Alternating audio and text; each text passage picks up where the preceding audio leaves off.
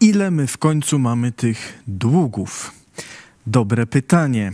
Co do prywatnych nie wiem, a co do publicznych, naszych wspólnych, też nie wiem. Jedyna pewna odpowiedź to dużo.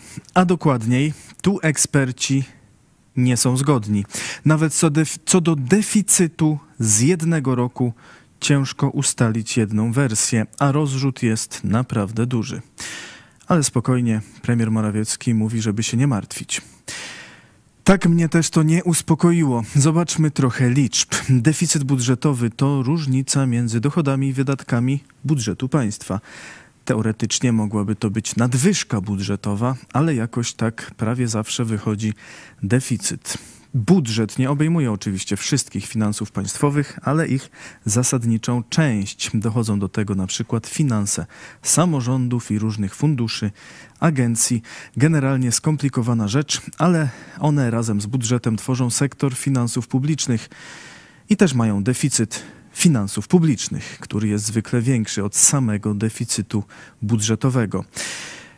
Powiedzmy jednak najpierw tylko o budżecie. Rząd PiS a pamiętajmy, że rządzi cały czas PiS, zaprojektował deficyt budżetowy na rok 2023 w wysokości 92 miliardów złotych. Deficyt finansów publicznych o ponad 100 miliardów większy.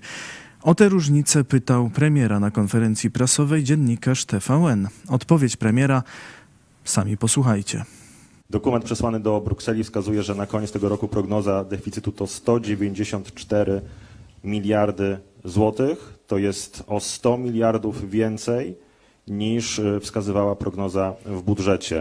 Z jakiego powodu, co takiego się stało, że ten deficyt jest o 100 miliardów złotych większy niż planowany? Zobaczcie Państwo, jak TVN niesamowicie potrafi manipulować faktami. Wiedzą doskonale, przynajmniej w redakcji tej ekonomicznej na 100%, że deficyt budżetowy to jest jedna sprawa, a tak zwany deficyt finansów publicznych to jest coś zupełnie innego i w momencie, kiedy się nowelizuje ustawę budżetową, odnosi się do deficytu budżetowego. Panie redaktorze, czy panu nie wstyd? Bo pan chyba nie rozróżnia tych pojęć Czy ekonomicznych. rozróżnia pan te dwie, dwa pojęcia? A ja chciałem zapytać tego, o dokument przesłany. Czy pan redaktor zdaje sobie z tego sprawę? Bo szanowni państwo, myślę, że w większości tak, że deficyt budżetowy we wszystkich latach poprzednich był zupełnie inną wielkością niż deficyt finansów publicznych? Pytam o różnicę o 100 miliardów złotych wskazaną w dokumencie. Proszę wyjaśnić w takim razie, skąd ta różnica. rozkaz ze swojej redakcji um, i musi po raz trzeci powtórzyć. Panie redaktorze, deficyt budżetowy obejmuje dochody, wydatki budżetu. Deficyt sektora finansów publicznych, który pokazujemy w ramach tak zwanego general government, obejmuje również samorządy, obejmuje Narodowy tak, Fundusz 30 Zdrowia, miliardów samorządy. wiele innych parametrów, również Funduszu Dokładnie tak. Ubezpieczeń tak. Społecznych. Czy Wszystko pan, to jest opisane w tym dokumencie. Pan da, rady, pan od, da odpowiedzieć, czy pan będzie komentował tylko?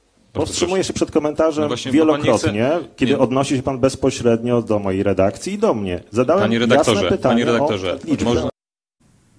I tak przez kilka minut. Czy pytanie było dobrze, czy źle zadane?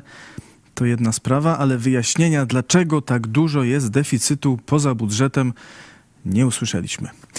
Wracając do samego budżetu. Deficyt 92 miliardy. Dużo?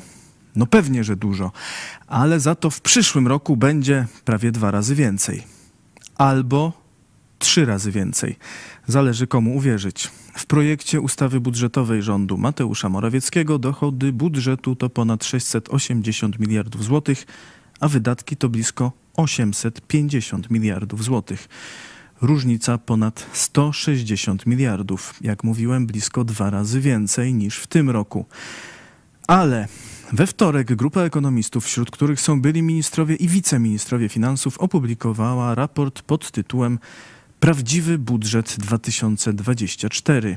I tam wyliczyli kwotę deficytu na ponad 270 miliardów złotych. Jak mówiłem, trzy razy więcej niż w tym roku.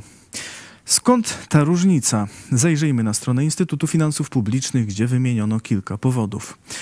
Eksperci uważają, że rząd przedstawia nadmiernie optymistyczny scenariusz makroekonomiczny i dochody budżetu na bieżący i przyszły rok. Co to znaczy? Że rząd założył sobie, że będzie dobrze, będzie fajny wzrost gospodarczy, który da dodatkowe dochody do budżetu. Twórcy raportu uważają jednak, że to nierealne i przyjęli do obliczeń niższy wzrost gospodarczy niż rząd, zarówno w tym roku, jak i w przyszłym. Ponadto wskazują na duże ryzyka w otoczeniu gospodarczym Polski, jak eskalacja wojny na Ukrainie, możliwy wzrost inflacji czy problemy z finansowaniem kolejnych pożyczek. Zwracają uwagę, że prognoza rządu co do wpływu spo, wpływów z podatków jest nierealna, szczególnie co do podatku VAT. Kolejna sprawa to umieszczanie przez rząd pewnych wydatków poza ustawą budżetową. Chodzi o fundusze działające przy Banku Gospodarstwa Krajowego, szczególnie tzw. Tak fundusz covidowy i Fundusz Wsparcia Sił Zbrojnych. Także te wydatki ekonomiści uwzględnili w swoich obliczeniach. Wskazują też, że konstytucja wymaga, aby ustawa budżetowa była podstawowym planem finansowym państwa i takie wydatki powinny być w niej ujęte. No ale wtedy deficyt wychodzi wyższy. Premier Mateusz Morawiecki odniósł się do pesymistycznych przewidywań ekspertów. Na Facebooku zamieścił wpis omawiający sytuację finansów publicznych.